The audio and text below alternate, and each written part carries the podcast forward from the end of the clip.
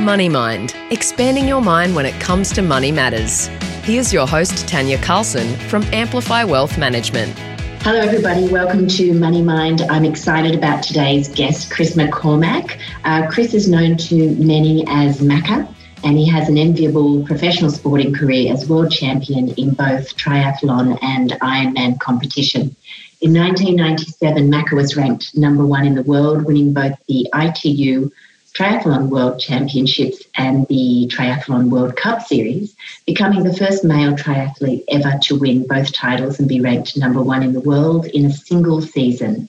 He was ranked number one for more than 26 months in total, and in 2002 shifted focus to Ironman racing.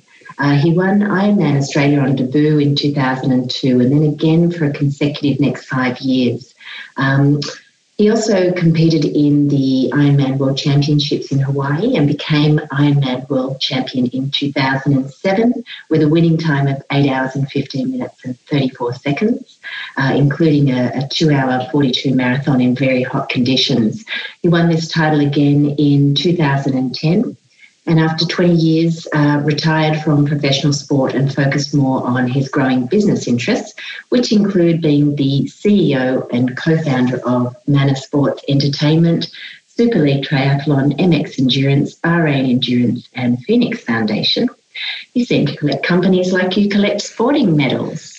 Welcome to the show, Chris. Oh, thanks, Tanya. Jesus, Ben, that was a long time ago. The, the racing. I'm like, oh, wow.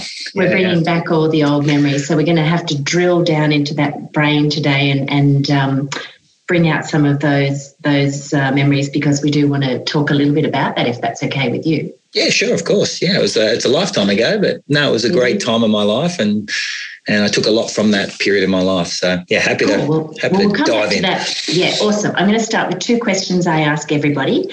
Can you tell me about your cultural background and upbringing? Um, my cultural background, my mother was from New Zealand. She was a Maori. Um, she came up, she worked for Air New Zealand and she she came over to Australia. She met my father on a flight. Um, my dad was a Bondi boy, um, grew up in Bondi, um, 14 years older than my mother. So he was a bit of a tiger. And they got together. They moved. We I was born in the eastern suburbs in Darlinghurst, grew up in uh, in Coogee and moved to the Sutherland Shire at the age of, of 12. And um, I have an, an older brother and a younger brother. And yeah, went to school at Kirrawee High School here and a great place to grow up in the Sutherland Shire. So, um, tell me, what's your money style? Would you call yourself a spender, a saver, or an in betweener? I'd say I'm an in betweener. I'm never really. Um, I often think this myself. I've never I've always been passionate about sport and thrown everything into sport and bought things, but I've never been a car guy or a yeah. or a fashion guy, or so I haven't really got anything that I really like to spend money on. I spend money on experiences. I guess that's been um, part of my life, traveling the world and living abroad. I do enjoy spending money on things that I will that I can do as opposed to things that I have and own. But yeah, um, yeah I consider myself a good saver and, and relatively yeah, fiscally astute, I think.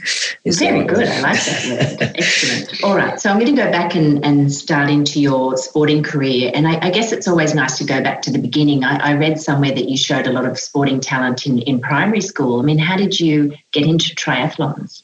Yeah, I grew up running. I think, uh, you know, back then I was born in 73. And so you know, a lot of us back then there was no you weren't really diagnosed with ADD or hyper.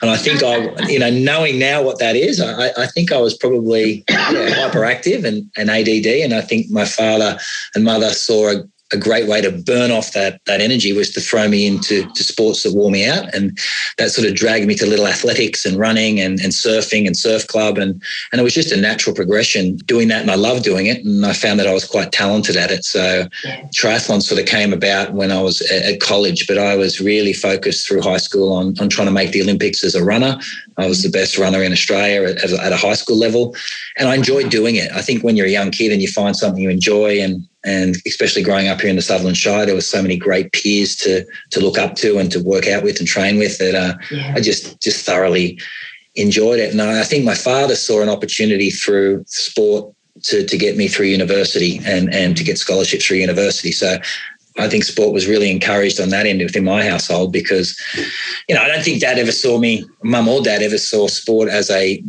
as, a, as an option for, for work. I thought, Yeah. thought they, they definitely saw that as something we did after school. They were very, very focused on our education. Yeah. And uh, but it wasn't until you know going spending some time at the Australian Institute of Sport when I was in year ten and eleven, and and I was talent ID'd as a potential Olympian coming into the Atlanta Games, that I had these deeper conversations with my dad, and uh, he was more more about look. If you can get a scholarship at the American University or Australian University through sport, great, but that's where sport ends for you, right? And so, Yeah. yeah, yeah, and that was sort of how it went by. And then I, I took a running scholarship at the University of New South Wales. I, I was I studied a Bachelor of Commerce degree there, and um, and it was during that university time that I realised triathlon was a, a potential option to to pursue a career at. I was a good swimmer. It was just starting to become a, a big sport here in Australia. Yeah. And I was working at Sizzler at the time, between Sizzler and, and a nightclub here in Caringbah called Coyotes Ooh. and I was ma- so I was I was just you know being a typical uni student, but I could find these little triathlons I could do around New South Wales and win five hundred dollars or thousand dollars. So when you're ah. making yeah. hundred dollars on the weekend at a at a nightclub, or you can make thousand dollars at a triathlon down in in Nowra, yeah. I naturally started taking up this sport of triathlon and, and winning these races and making some money. So I saw an opportunity there, which my dad shot down and said, "Look, pursue a career in triathlon if that's your dream after you finish university." good advice, Dad. I guess in, in a way. I mean, it's kind of kind of good advice and bad advice, isn't it? Because you um, you've got that degree and you've got that to sort of fall back on, but at the same time, you did make a successful career out of sport. Yeah, now I'm a father. At the time, I thought Dad was quite intense, but now I'm a father. I guess I totally understand where his head was at. At the time, Yeah. I used to think, "Why aren't you more liberal like my friends' parents?" And you know, my mates were flying up and living in, in in the UK or living in Europe and chasing this dream, and they all went to Atlanta. And I unfortunately didn't go to Atlanta. I was stuck at uni. Yeah. Um, so I graduated '96 and uh, moved overseas. I, I actually I lied. I took a job at Bankers Trust. I graduated at the end of '95, and I was working at Bankers Trust um, for about six months as an accountant. I was Yeah. they put me through my master's degree at, at um, Charles Sturt University, so I got that out of them, and Yeah. and then I literally packed up and, and left. I, I lasted eight months and and moved to moved Pretty to Boulder. Colorado, yeah. And, and chased this career in sport, which was. I think Dad was a bit, Mum and Dad were a little disappointed, but ultimately it worked out in the end. Yeah, it's interesting, isn't it? Were you actually selected for the Olympics in Atlanta?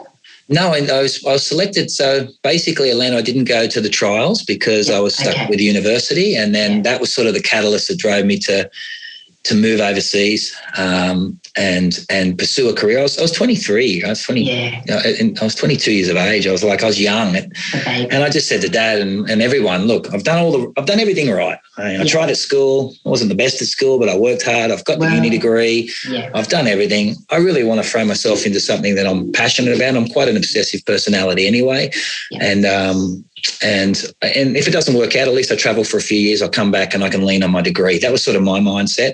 Yeah. And uh, once once Australians make that decision to move overseas, when you do is when you're doing sports outside of the the rugby leagues or the AFLs and the big sports that are Yeah. cricket that are here, you know, there's a great Australian expat community that reside overseas. I, I lived in Boulder, Colorado originally before moving to Switzerland, and a lot of the cycling guys, Robbie McEwen, you know, Yeah. Nick Gates, uh, Henk Vogels, Cadel Evans, they were all they were all young guys living in the south of France, and it was fantastic. And and yeah, just as I sort of built a career, and and within what eighteen months later, I was world champion in a sport, and and then yeah, held that world number one all the way through to through Sydney, through the Sydney That- Olympics. Yeah, and that's I mean that's quite an achievement. I mean, w- were you was that the sort of goal to be number one all the time? I mean, is that what drives a sports person at that level? Yeah, I think you know it- it's sort of t- sports a relatively easy endeavor if you've if you've got some talent at it. I guess it's it's it's just a matter of consistency, and uh, it really the sport of triathlon or running and most of those individual sports really suit my personality, and I think it's a personality trait that that sees people excel in either team sports or individual sports. Yeah. And I was I'm I'm a very obsessive driven individual. I don't sleep. I, I, I, I like solving problems and, and the sport of triathlon really presented that to me. I'm, I'm consistent with myself. I work hard and all the things I think I give credit to my mum and dad that really instilled that in, in us as kids that nothing's for free. If you work hard, you, you, you get things. And, and so it really resonated when I moved to Europe there was a, a, like-minded young Australians living there, and and the big advantage we have is you're all in money wise to get there. So there's no like if things are going south, you, you solve the problem with your peers. A lot of the English or a lot of the American friends of mine that were there you know, they're an hour flight and they're home, you know, and, and, and so if things aren't going well, they go and see mum and mum cooks them a meal and they sit down and sulk for a couple of weeks and they come back. For us, we had to sort those problems out. So it made you very, very tough and resilient and, and, and able to, to exist in new communities, which is tough and, and, and travel on a circuit, which is very, very draining whilst it was pre-social media. So whilst it looks nowadays, you follow it on social media, it looks yeah. glamorous and magnificent. Yeah, they're the, they're the race days. Most of it's quite mundane and boring and, and, and just about consistent work. So I, I I absolutely adored my racing years. I was very, I'm naturally a competitive person. I, I really found that competitive fix was answered in, in, sport. And for me, you know, being a youngster, you just wanted to be the best in your street, and then you wanted to be the best in your suburb, then you wanted to be the best in your region, then it's the state, then it's the country. Ultimately, you just you just follow, yeah, you follow this progression, and then it becomes yeah. you want to be the best in the world, and you want to win Commonwealth World Championship, Olympic medals, and and and yeah. whatever whatever challenge they put in front of you that that is a measuring stick within your sport, you want that title. And I think okay. uh, uh, that worked for me. That's how it progressed. Yeah, yeah, fantastic. And did you have a team of, you know, nowadays everybody has a coach for this, that, and the other, you know, a running coach, a um, mental coach, um, all those sorts of things. Is that something that you had? Yeah, I, I raced. So my first year out of the country, I left. I was uh, luckily I represented the Cronulla Surf Club at the World Surf Life Saving Championships in Durban, and then from that trip, I, I, went to Europe and I was racing for a French club in, in Tricastin, which is a small uh, sort of southwestern Europe near Avignon. And so I was based there and they provided a lot of the coaching staff and, and a lot of the, the nutritionalists as part of that club structure. But for me, I, I, I found a, a doctor at that point who she was a, a psychologist. And um, I always believed my, my my ability to be successful was more a mental one than a physical one. I, I felt that I could scrap pretty well. I was uh, I was able to suffer and push myself and, and, and do the workloads, but I, I, often second guessed whether I was, you know, worthy of a title. And, and usually use losing losing races for me came about, I believe, through my own personal self destruction as opposed to being beaten by an, another individual. That's how I viewed it. And so I my, my main team revolved around my main strength and conditioning coach, my agent, and Susan Krafner, my my mental coach who was with me since 97 she's wow. yeah she's amazing. And she she worked with schizophrenics which everyone laughs about now but she, her phd was on schizophrenia and the, the, the, behaviors of athletes and the similarities between schizophrenics and athletes. Nice one. i wonder if you were the guinea pig there. Yeah, i always say that. Fair enough. But I, you know i always find it quite fascinating that um, I think anything in life is, is a mind game, isn't it? If you put your mind to it and you're in a clear space, you can kind of excel at anything you undertake. But it is clearing out that clutter. I think, yeah, and I think it's really interesting to hear someone like you talk about self doubt because I think often when we look at uh, someone who's the best in the world at something, um, you, you can't imagine that there could ever be self doubt in there. But that's obviously the damaging thing. Yeah, well, it's instinctively human to to question. It's it's a protective mechanism, right? We have fight or flight reaction, or yeah. most of the time we we question every action because fundamentally we're here to protect ourselves. So self doubt is a protective mechanism that you need to get over. Everybody suffers it, whether it's in business, but in, in sport in particular, when you're when you're looking to perform and, and you have to perform and and you're under duress. I always call it duress, but when you're in pain, yeah. you know everyone's positive when everything's going well. You know, if you ask if you ask the football team a month before the grand final if they're going to win, they go, yeah, they're going to yeah, we're going to win it. But ask them the night before or the morning of that's when the yeah. doubts come in and, and ask them halfway through the game when they're uncomfortable, they're being bashed up and they're being belted. And, and that's the that's how I, I quickly learned that it's it's easy to be positive when things are great, but to be positive when you're under stress, that that requires um, concentration and focus and, and, learning mechanisms on how to how to yeah. deal with that. So you've got you, you raised two points that I think are really interesting. Um, the first, I'll come back to it because I think under under stress, and, and, we'll come back to that one if I can. But the second one was you mentioned football teams. You know, ask them halfway through the game.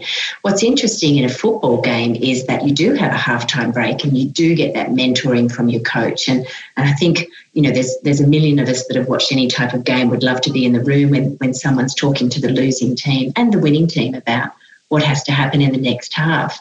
Um, but in triathlon, whilst it is broken into three parts, do you have anyone coming to you about the, the way you're going to tackle the next part of the race? No, it's, it's it's totally alone. Your last, you know, I always say it's that morning. I always vividly looking back on my career, I always remember that morning look at yourself in the mirror like you'd go to the bathroom you have your shower and then you it's race morning you're very anxious and nervous you have that that anxiety in your stomach pit of your stomach and and you you know and everyone's delicately walking around you to like everyone in the family is trying to be, yeah. be nice but it, it's it's a very lonely mm. time right and, and and it's it's what you miss the most I, I think you miss wanting something so much or being so engaged with something so much that means so, so much to you. But it's a very um, peaceful yet daunting moment and you have to deal with those things. And I think you, you learn over time and, and, and that's where I, I say Suzanne, my, my, mental conditioning coach was incredible. You learn behaviors and mechanisms that you can deal with in a race that keep you in the zone they call and uh, and I think I perfected that relatively quickly because I don't think many athletes in my era and, and still to this day realize the strength of um, of the mind uh, uh of what it takes because it's not sexy. You can't put it on instagram and people yeah. don't really want to talk about it. It's just not cool. I'd rather show you in the in the gym lifting big weights yeah. how, how cool my muscles are. But that doesn't win championships right? Championships are won by believing you can win and executing. You know you can be the world's greatest trainer but if you don't execute you don't have a title Hundred percent. What I actually think there is a bit of a movement to, you know, mindfulness, um, engaging the mind in, in better practices now. I think lockdown and coronavirus has taught us all how to be stuck alone and, and maybe deal with all that noise that goes on inside our brains and start to look at things like meditation and so on. Mm. So I kind of feel you're right, but I, am hoping that there is a bit of um, and, and, and again, it's not sexy. I don't know how you put it on um, social media, but um, you know, I, I, I, like to think that perhaps that people are starting to pay a bit more attention to that side of it. But I'd like to come back to the part you mentioned before, the stress. And, and you know, I've watched many friends, people we, we know in common, compete in Ironman championships, and it is one of the most grueling things I've ever seen. I've done a mini little triathlon once when I was in my 20s, and, you know, and, and thought I was a hero for that. But I just don't know how you make yourself push through when because you must be in agony sometimes. In Hawaii, for example, uh, you had I don't know what the temperature. What was the temperature that year you first won? Oh, it's always up. It's always 100% humidity and, and yeah. 30, 35 degrees Celsius. But I always tell people it's the ambient air temperature because you're out in the lava fields and people are like, oh, okay, sounds hot. But whenever you go to a sauna next yeah. time, you see those little rocks that they put that you tip the water on, they're lava yeah. rock. Right? So that amplifies the heat. So you're, you're running through, yeah, kilometers and kilometers of lava rock. But yeah, I, I was an accidental Ironman, to be honest. I, I always wanted to be a, an, an, Olympic athlete, Olympic gold medalist, and I did a couple of Commonwealth Games, and I qualified for Sydney. But my mother passed. And so they dropped me from the team on the eve of the games, even though I was world number one. And I, I really, I was devastated after. I nearly retired from triathlon. Um, and so that's when I moved to the States and I gave up on, not gave up on Australia, but I moved away from the Australian yeah. Federation completely and, and started running my own game. And, and in America, when you move to the States, they they invented Ironman, and the only thing that exists in the in the states is is their yeah. their sports, right? And Ironman is one of them. Yeah. And and I was in the at, at the same time I, I, went through with an athlete that everyone will know called Lance Armstrong. We raced yeah. as juniors together. He was a couple of years older than me. He did triathlon. Ultimately, became a, a cyclist and won the yeah. tour he didn't win. He did win at seven, but they were revoked because of his drug use. Yes. But we had a I raced with Lance, so I went through that whole era, and and so there was a whilst he was so negative, there was a lot of toxicity around what he did. At that time, he brought a lot of attention to triathlon and cycling within the United States of America. He won the tour in 1999 and 2000. He was there was a Texas president in George W. Bush. He was from Texas. Uh, it never been it's so big, and I was able to ride the wave of that, and it brought a completely different demographic of people through. So I, when I made the decision to do Ironman, I actually thought, oh look, I'll I'll go and do win Ironman because I did the Commonwealth Games. I'll win Hawaii and then I'll go back and I'll win Athens. Like that was my plan. But yeah. I had no idea how difficult Ironman racing was. Right. I just thought it was swimming, biking, running. Yeah. And the Olympic distance is two hours of racing, a bit less, an hour 40 of racing. The Ironman is eight hours. So it's four times the distance. It's, it's completely different. And it took me, whilst I was mastering the Ironman races outside of Kona, the issues with the heat and humidity of Kona for me were, were intense. And it took me four years to finally get the mix right and start performing there. But I, I didn't enjoy Ironman racing at all. Right. I um, it was yeah, it was basically I'd started down this path and like like I said, I'm relatively obsessive compulsive. I um, once I started down this path and I hadn't got the result I was after, I just continued until I got that result, and uh, right. and that's what I ended up doing ten Konas, which was I'll never forget. Crazy man. Yeah, I don't think I'll ever go back. People like, you miss it. I'm like, absolutely not. No way. yeah, that's. I mean, that's. And and do you think it's taken a toll on your body? Um, I think I left at the right time. I, I, see a lot of my peers that hung around, and and and I see the beating up they took. But I, you know, I was ready to retire because I didn't love Ironman racing, and it, yeah, okay. You, you, sort of fall into this into this position where you become the world's best, and you have all these sponsors and partners that that rely on your success and mm. and it becomes your your main income source. So you're stuck between this rock and a hard place. People say, "Oh, why don't you retire?" I mean, well, I, well, I need I need the money. If I retire and announce my retirement, all my sponsors will drop me. So you sort of I was preparing for retirement from the sports. I, would had my Sienna, my second daughter was born in 2006 and I was winning Kona 6 and 7, 10. So by 2009, I'd promised Emma we'd move back to Australia. Um, I'd win Kona in 2009 again, and, and then I'd probably chase a London Olympic berth, but we'll be, we'll be retired by then. It didn't happen that way. I, I lost in 2009, so I went back in 2010. We moved back to Australia and I, I went to go for London, but I'd retired within my own head and I was starting, but I didn't announce that publicly because I wanted to make sure I could continue my partnerships with sponsors and be able to pivot, give myself time to pivot into my business interests, which which we ultimately did um, yeah. by 2012. Yeah, interesting, interesting. Yeah. Um, I'm going to come back and talk a little bit about that, but I just want to know, in your mind, out of all the races you've done and all, uh, all the things that you've achieved, I mean, is there something in particular that stands out as your favourite, the, the one that kind of makes you feel, you know, I'm really proud of that yeah, well, look, winning the, the ITU Triathlon World Championships November 16 to 1997, again, it was it was considered impossible. An Australian hadn't won that race since 91. A gentleman called Miles Stewart and Greg Welch, an Australian, had won it in 1990, but it was the first ever year of World Championships, um, you know, official World Championships. But we're going into an Olympic cycle, the first ever Olympic cycle. It was Olympic ranking points. Um, I'd been leading the world rankings all year. I was relatively new to it, so I'd gone from a junior talent to a, an actual champion of the sport. Mm. And I was going in as the favourite against probably the greatest, the greatest triathlete of our generation and top three in the world, an English gentleman called Simon Lessing, who had never lost. Wow. He, and he'd been beaten twice, um, once by me earlier in the year and and once by another Australian um, later in the year.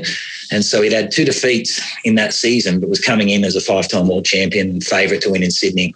And I'd as I told you, I'd left Australia when my father wasn't overly excited about my career choice to be a professional.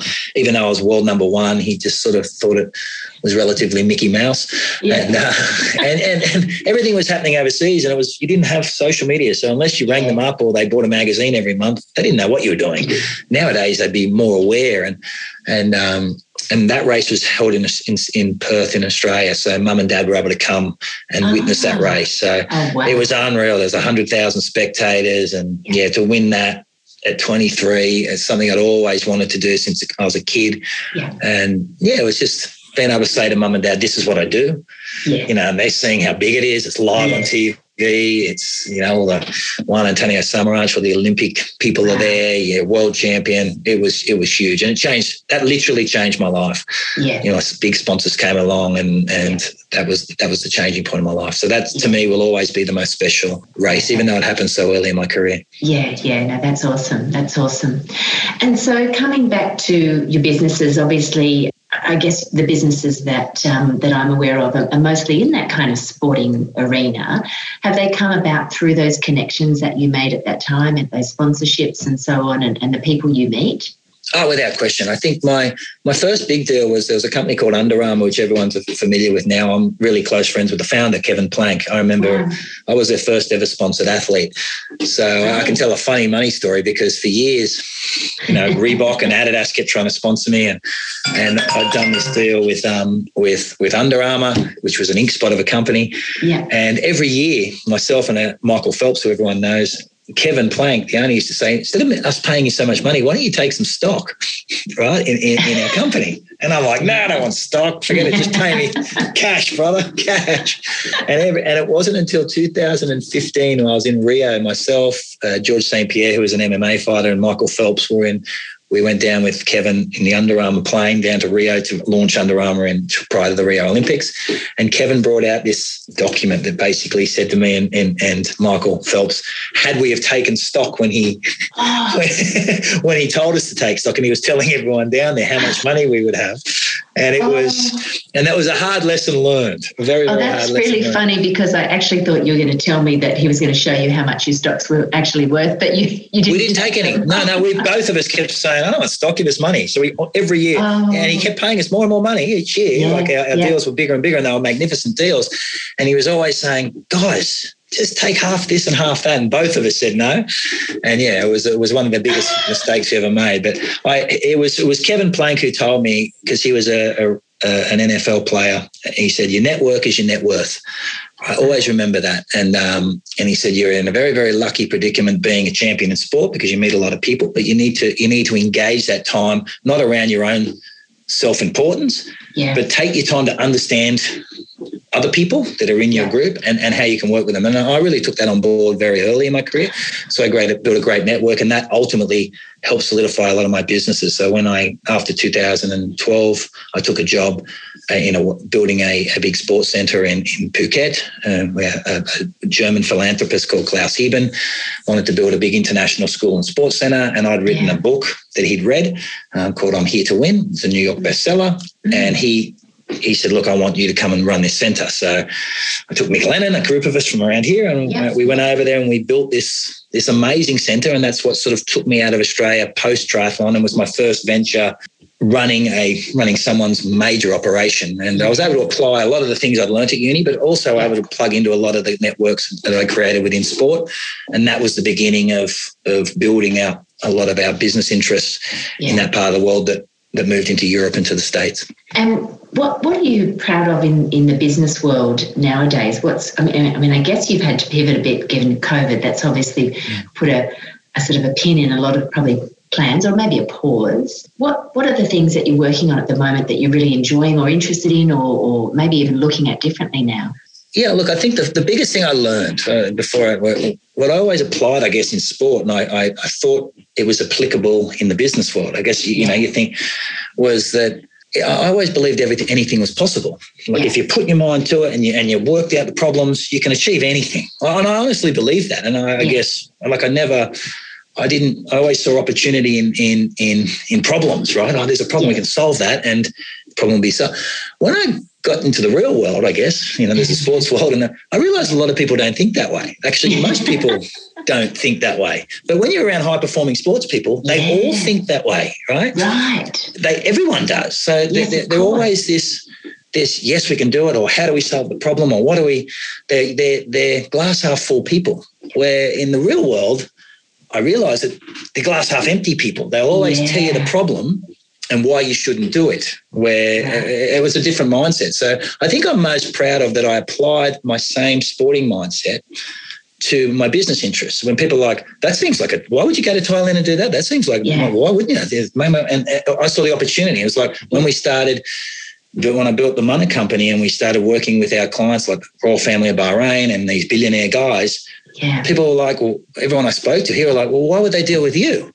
Mm, but mine was like, why wouldn't they do why it? not? Exactly. Yeah, yeah. So it was, it was, just a mindset. So yeah. I think I'm most proud that I, the lesson I learned from sport, I applied outside of swimming, bike, and running into another realm, and it's just as successful. So I really believe it's a mindset, yeah. right? It's, and, it's, and that's, yeah, it, it, was one of my questions I had for you. What do you think the synergies are? But I think you, you you've nailed it spot on the head, and it's it's fascinating to me because um, you know I've known you for a little while, and I always think to myself, um, you're the most optimistic optimist I've, I've ever met, you know, which is, um, which so, you know, it, it's exciting to be around, but I hadn't actually thought about the fact that you were probably surrounding yourselves with, with like you said, those like-minded people all the time. So obviously yeah. that's a normal way to be. Yeah, um, and, and, and you're used to failing right? So, yeah. so, so here in the real world, and like me and my peers, sporting peers, always call it the real world, but yeah. whether it's real or fake, I don't know. But there's this fear of failure that that, that, that that restricts people from making taking the first step. Risk, yeah. risk right? In, yeah. in sport, failure is a guaranteed. In fact, winning is the thing that you're less likely to do. Yeah. And so we're, we're, so used to failing and then picking yourself up again and going, okay, what can I fix? And, and that's part of the process. We hear failure is the end game for people here. They oh, I don't think that'll work. So they never take the they step. Don't do it. They don't do it. And that's where I think I, I found I, I saw my ability to navigate very quickly through this sports and entertainment space and build a, a great agency yeah. that's working was because I just grabbed everything. Yeah. I just went, boom, thank you. You don't want it? I'll take that. I can do that. I'll sort it. Oh, I can do that. I'll do that. Yeah. And people would say, but do you know how to do it? I'm like, no, but I'll work it out. you know, and, and that was sort of how we were able to to really solidify our, our ourselves in this marketplace and, and, and really grow our business. And yeah, COVID COVID has been difficult, but I think we're so robust as a, as a business, we've been able to survive COVID. And, uh, and well, with your your mindset, it's not going to stop you, is it? So um, it's not something that's going to slow you down. But um, yeah, that's that's that's really cool. I, I, yeah, I really I think that's really important for people. And I mean, along the way, other than um, accepting shares, is there any other money tips you've got for people? money, yeah, except shares. If, if a big enough company offers them to take them, that's, a, that's a, big company. one. Yeah, even a little one. Um, my, my big, look, I, have never been, in my money tips, I've always been like, yeah, I wouldn't say I'm frugal, but i have always always been relatively responsible um, in the sense that I've I thought nothing can last forever, right? So I, I, you know, and and my wife and I often joke about it. Imagine it was just you and I, we'd be doing so well. But you got the kids, and yeah. so you, you obviously, obviously, your your mindset moves forward to to think of their future. But you know, I think the best the best lesson I've I've learned, and it's probably not a great money lesson, was if if you're doing it for someone else, not for yourself, then it's probably not worth doing, right? Like, if you need to buy something, if you need a Ferrari because the bloke down the road's going to think you're cooler, then. I think you're an idiot. Like, I've, I, like, I only buy things I need and buy things that I can afford, and I, I, don't like debt, even though debt is good, right? And you know, and I learned that at school, and debt is a good thing. Good debt is good, yeah. but I've always felt a, a responsibility to probably is because of my brothers and that if I owe you money, I pay you back money, whether it's the bank or anyone. So I only, I'm relatively frugal and fiscally responsible in that sense.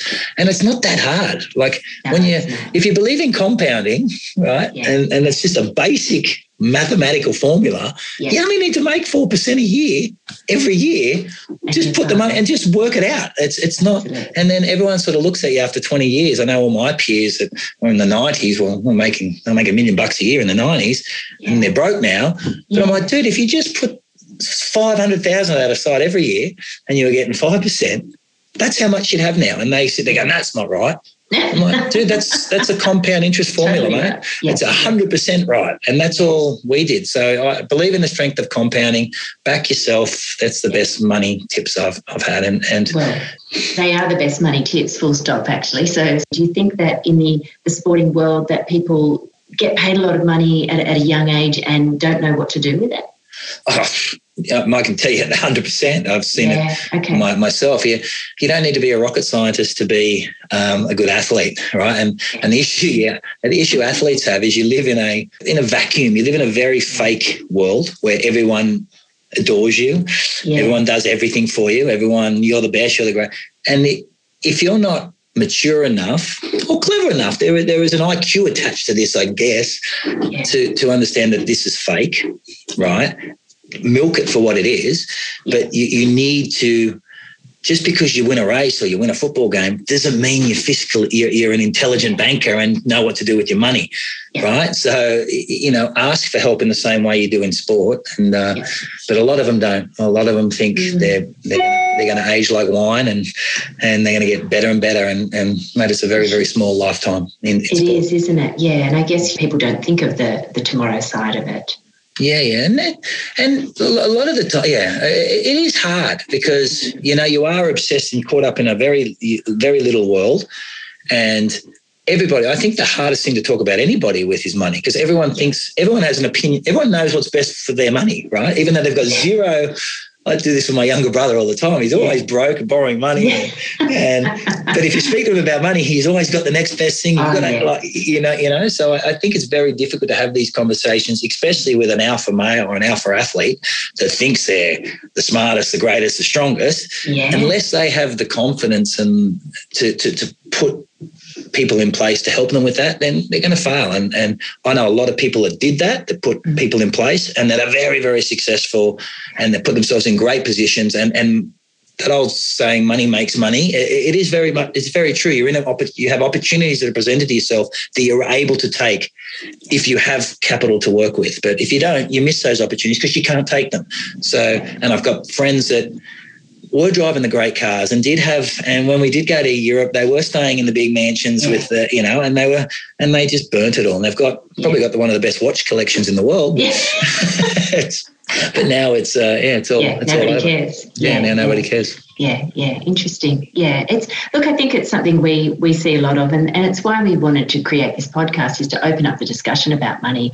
Um, you know I, I, I don't imagine all the superstars of the sporting world are listening um, but but everyday people are and you know just encouraging people to talk a little bit more about it and, yeah. and take a bit of confidence um, in their process or to outsource it if they're not good at it is is what we think is is really important but it's also a little bit of putting a bit of brain power to it. You know, like yeah. anything, if you want to do good in anything, you've got to sort of think a bit about it, how you're going to go about it. And I think um, we don't do that so much with our our money. You know, it's it's tap and go, and it's all online and up in the air now. We're not sort of counting out our hard-earned pocket money, and yeah. and you know, it's changed. So you know, I think that takes away from some of that. But I I really love that saying you mentioned earlier that you said Kevin Plank said to you, which is your network is your net worth. I yes. think that's gold. I'm going to have to steal that. and it's stuck with me. It's, it's, always stuck with me that, and and it's so yeah. true because I've, you know, when when I've needed something or I've, oh, I'll ring up you know, Kevin or I ring up, you know, Leonid or I ring up. And these these people are yeah. multi-billionaires, very, very, very. Well, I'm fortunate that they happen to do my sport, but yeah. and they're very resourceful of their time. They're not. They're not. A lot of people go, "Oh, you've got all these billionaire mates. They're giving you money." They don't give you anything. No, but they will give you their time, and that time, time is valuable. And and their opinion, I value a lot. They're they're they're, they're micro mentors without without question. And they're able to plug you in where they can. They're happy to do that. So oh, you should speak to Joe Blow and, and that yeah. goes on. But going back to the money thing that you said before, it's true. I think I think there's a fear attached to yeah. to money, right? People, yeah. you know, it's so hard to earn it. that well, the, the, people are fearful they're going to lose it. So that there's it's always. The same, yeah, it's the fear of failure, which is yes. what you talked about as an athlete that you learn to overcome regularly because you're always failing. You, are more rarely winning. So um, people with money just feel that they can't afford to keep failing with money. Yes. Although some many people do, sadly. But um, you know, so that they choose to do nothing. I think sometimes yeah, that, that, that's failure.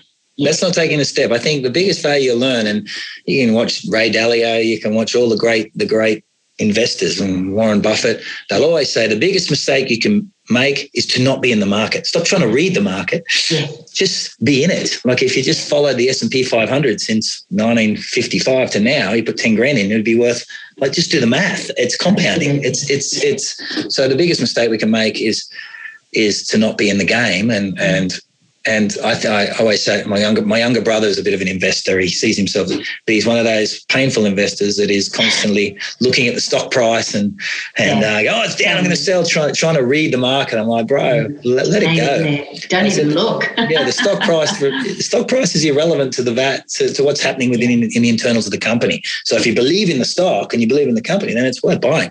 But um, yeah, let's let someone like yourself who knows what they're doing and is in this space all the time and just yeah, plug the money in and, and be in the game. Yeah. Be in the game. Yeah, no, it's yeah. so true, so true. And uh, you know, I also really love that. Get comfortable with failing. You know, I think yeah. that's something that's really important for people. And you like, and you're right in that real world sense, as, as you called it, everyday life. I guess we don't like failure, do we? We don't sort of celebrate it or, or see it as something we can just learn from and do better from. We sort of see it as a really terrible thing. Yeah, well, it's gossiped about. You, you know what I mean? It, it's very much, oh, did you hear Joe Blow? His business failed. And if so, everyone's very fearful. We're in sport. there's only one. There was only one winner. So the, the Yeah. other hundred people in the race all failed. So you've got more on the failure side than you did on the winner side. So we used to always look at the winner, go bastard. Yeah. that was what do I need to do to be him? So you're always looking upwards as opposed to looking backwards. You know, and so I. I think that that fear of failure, it, it's it's just a it's self doubt. It's it's mm. one hundred percent built into your own protective mechanisms. And if you can, if you can go through your processes and look at everything and think, you know what, this makes sense, then trust your instincts Yeah. and go with it. Right? Like it's Back yourself. back yeah. yourself. And if anything, it's a you you'll come out the other side of that journey a better person anyway. You'll have learnt a lot, whether whether you're successful or you're not not. successful. You've You're going to take those lessons and you're going to apply them to something else. So there is no failure; they're just stepping stones to to something else. Well, that's that's another good um, sort of point that you raised, which is take those lessons and apply them to. So that's those one percent improvements, isn't it? Yeah, if you yeah. just keep taking all those little failures and adding them up and changing something every step of the way, you just get better and better. In sport, we call it marginal gains. Ah, Marginal gains. It's uh, I like it. Yeah, yeah. It's, uh, it's, it's, it's the one percenters that make the difference. It's fixing those. Everybody is 99% perfect. And Yeah. on a race day, it's that those little one percenters that make the difference. And, Yeah. and you learn those on, on your lessons through failures, not your lessons Yeah. through success. In fact, if you have too much success, I think you can, you can miss a lot of the important things that may, uh, uh, uh, you know, may motivate your business to some degree, may give you the Yeah. protections that you need. So it's learning through failure that you know how to to continually grow and scale and, and, and solidify and strengthen your business. Mm. How do you, as a parent, um, teach your kids that? Do you think? Oh man, my this my, my kids. there? I, don't. I try. They just roll Yeah, their eye. they Oh, don't yeah, listen. You don't listen. But I, I, I feel I'm a, I was relatively similar. I, it's just a, yeah, a very different upbringing. I was always obsessed with with sport. I was never in the house. Um, and where my I never had daughter, I never had sisters, so I only had Yeah. brothers. So we're always doing something. So when my daughters are yeah, they're, they're more social and they're with their friends, and and I'm sure that I did all the same thing. So I I have confidence in in in their individualism and and and what they think they'll be able to do, and and I'm happy to support them all the way. And I try the best I can to Yeah. but I sound so much like my dad did. I, I, I just hear myself sometimes and I think, oh my God. It's a shocker, isn't it? The, Yeah, minute you, the minute you start spitting out those sentences your parents said to you, you think, "Oh, Oh, it's yeah, yeah. now. We've really, we've really gone low." Yeah, totally. totally. awesome. Well, Chris, it's been amazing talking to you. I love um, what you bring to everything in life. I think your enthusiasm is infectious. Um, you've been successful at everything. I'm sure you've failed at things too, but you've you've uh, continued to pick up and, and learn from it. And I hope people get a lot out of that today because I think they're really important things that we can apply just to life in general. Um, and yeah, I hope everybody's really enjoyed listening. And thank you so much for your time. Too easy, Tanya. It was a breeze. This podcast is for general information only. It contains brief comments not intended to be the basis for decision making, nor to be taken as a substitute for personal advice. Please contact Amplify Wealth Management to discuss any matters that may be relevant to your individual situation. Money Mind. If you have any questions about your financial future, please head to amplifywealth.com.au. Money Mind is available to download and subscribe for free wherever you get your podcasts.